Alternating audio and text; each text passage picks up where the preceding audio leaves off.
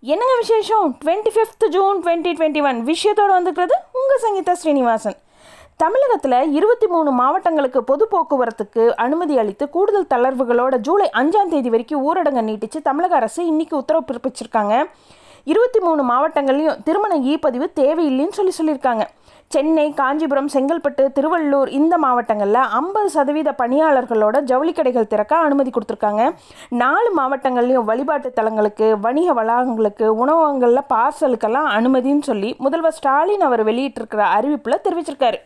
தமிழ்நாடு கட்டுமான தொழிலாளர்கள் நல வாரியத்தில் பதிவு பெற்ற தொழிலாளர்களுக்கு கொரோனா தடுப்பூசி சிறப்பு முகாமையும் வெளிமாநில தொழிலாளர்களுக்கு உணவுப் பொருட்கள் அடங்கிய தொகுப்பு வழங்குகிற திட்டத்தையும் தமிழக முதல்வர் இன்னைக்கு தொடக்கி வச்சார். சென்னையை மீண்டும் சிங்கார சென்னையாக மாற்றும் திட்டம் சிங்கார சென்னை டூ பாயிண்ட் ஓ திட்டம். இதன்படி சர்வதேச நகரங்களை போன்றே சென்னையை மாற்ற திட்டம் போட்டிருக்காங்க. இந்த திட்டத்தை பத்து ஆண்டுகளில் முடிக்கும் வகையில் திட்டமிட்டு இருக்காங்க இது தொடர்பான ஆலோசனை கூட்டம் சென்னை மாநகராட்சி ஆணையாளர் சுகந்தீப் சிங் பேடி அவரோட தலைமையில் நடந்துச்சு. இதில் சிங்கார சென்னை டூ பாயிண்ட் ஓ திட்டத்தை தொடங்குவது குறித்து ஆலோசிக்கப்பட்டது. தமிழக சட்டசபையில் ரெண்டாயிரத்தி பத்தொன்பதாம் ஆண்டுக்கான கணக்கு தணிக்கை அறிக்கை நேற்று தாக்கல் செஞ்சாங்க. அதில் பள்ளி கல்வித்துறையில் இழப்பு குறித்து விவரம் தெரிவித்தாங்க பாட புத்தகத்தில் கருணாநிதி பெயர் இருந்ததுனால புதிய புத்தகம் அச்சடித்ததில் இருபத்தி மூணு கோடி ரூபாய் இழப்பு ஏற்பட்டிருக்கிறதாகவும் மேலும் பள்ளி கல்வித்துறையில் பல்வேறு அலட்சிய போக்குனால ஐம்பத்தி மூணு கோடி ரூபாய் வீணாயிருக்கிறதா தெரிவிச்சிருக்காங்க. போல தமிழக மின் வாரியம் உள்ளிட்ட பொதுத்துறை நிறுவனங்கள் மற்றும் அரசு துறைகளில் கடந்த ஆட்சியில் ரெண்டாயிரத்தி பதினெட்டு பத்தொன்பதாம் ஆண்டில் மட்டும் இருபதாயிரம் கோடி ரூபாய் இழப்பு ஏற்பட்டிருக்கிறதா மத்திய தணிக்கைத்துறை அறிக்கையில் இந்த தகவல் தெரிவிச்சிருக்காங்க. சென்னை நுங்கம்பாக்கத்தில் இருக்கிற இந்து சமய அறநிலைத்துறை ஆணையர் அலுவலகத்தில் பொதுமக்கள் குறைகேட்பு சிறப்பு மையத்தை அமைச்சர் சேகர் பாபு அவர்கள் துவக்கி வச்சார்.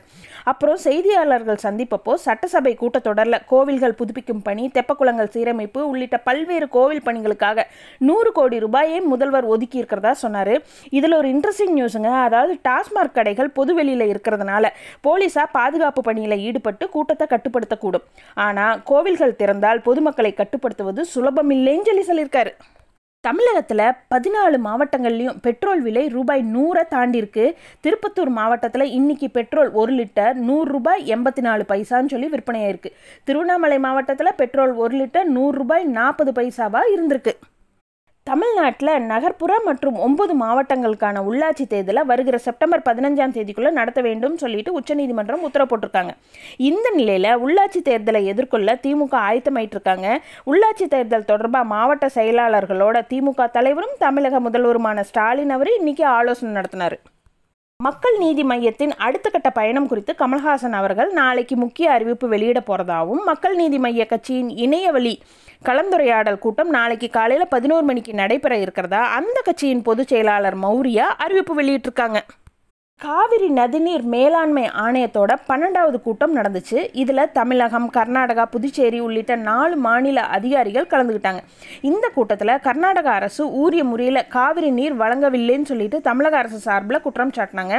அது மட்டும் இல்லாமல் இந்த கூட்டத்தில் மேகதாது அணை குறித்து விவாதிக்கணும்னு சொல்லிட்டு கர்நாடகா தரப்பில் வாதம் முன் வச்சாங்க இதுக்கு தமிழக அரசு கடும் எதிர்ப்பு தெரிவித்தாங்க இந்த கூட்டத்தில் தமிழகத்துக்கு வழங்க வேண்டிய முப்பத்தி மூணு புள்ளி ஒன்று ஒம்பது டிஎம்சி தண்ணீரை காவிரியில் திறந்துவிட கர்நாடகாவுக்கு காவிரி நதிநீர் மேலாண்மை ஆணையம் உத்தரவு பிறப்பிச்சிருக்காங்க. டெல்லி எல்லையில் விவசாயிகள் போராட்டம் ஆறு மாதம் முடிஞ்சு நாளைக்கு ஏழாவது மாதம் தொடங்க போகுது.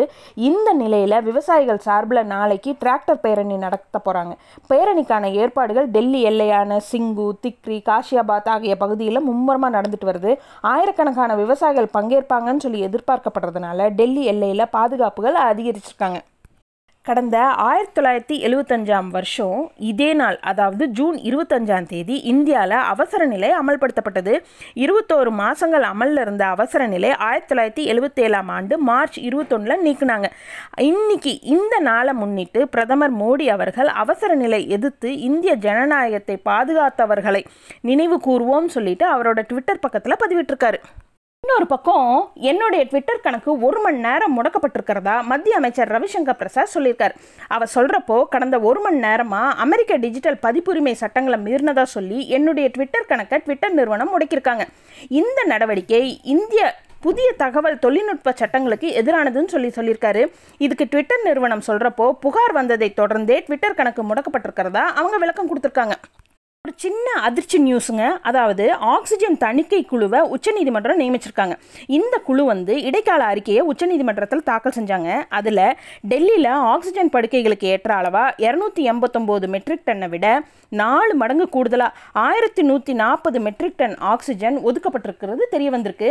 டெல்லிக்கு அதிகப்படியான ஆக்சிஜன் வழங்கப்பட்டதுனால ஆக்சிஜன் தேவைப்பட்ட மற்ற மாநிலங்கள் பாதிக்கப்பட்டிருக்கிறதா அந்த குழு சமர்ப்பித்த அறிக்கையில் தெரிவிச்சிருக்காங்க. இன்னொரு புறம் ரெண்டாயிரத்தி நானூற்றி முப்பத்தஞ்சு கோடி ரூபாய் வங்கிக் கடன் மோசடி தொடர்பாக எஸ் வங்கி உள்ளிட்ட பதினோரு வங்கிகள் சார்பில் பாரத் ஸ்டேட் வங்கி அளித்த புகாரின் அடிப்படையில் கிராம்ப்டன் கிரீவ்ஸோட முன்னாள் தலைவர் கௌதம் தாபர் உள்ளிட்டோர் மீது வழக்கு பதிவு செஞ்சுருக்காங்க. நேற்று மும்பை டெல்லி குருகிராம் ஆகிய நகரங்களில் அஞ்சு இடத்துல சிபிஐ சோதனையும் நடத்தியிருக்காங்க இன்ட்ரெஸ்டிங் அப்புறமேல் காமெடிங்க அதாவது மும்பையில் இருக்கிற பல குடியிருப்புகளில் தனியார் மருத்துவமனை முகாம் சொல்லிட்டு கோவிட் தடுப்பூசிக்கு பதிலாக தண்ணீர் செலுத்தி ஏமாத்தினது வெளிச்சம் வந்திருக்குங்க. ஒருத்தருக்கு ரூபாய் ஆயிரத்தி இரநூத்தி அறுபது ரூபாய் வீதம் வசூலித்து கிட்டத்தட்ட ரெண்டாயிரத்துக்கும் அதிகமானவங்களுக்கு செலுத்தினது தெரிய வந்திருக்கு. இந்த போலி தடுப்பூசி செலுத்தப்பட்ட வழக்கில் பத்து பேர் கைது செஞ்சுருக்காங்க. இன்னும் நிறைய விஷயங்களோட நாளைக்கு night sharply at nine o'clock உங்கள் மீட் பண்ணுறேன் குட் நைட்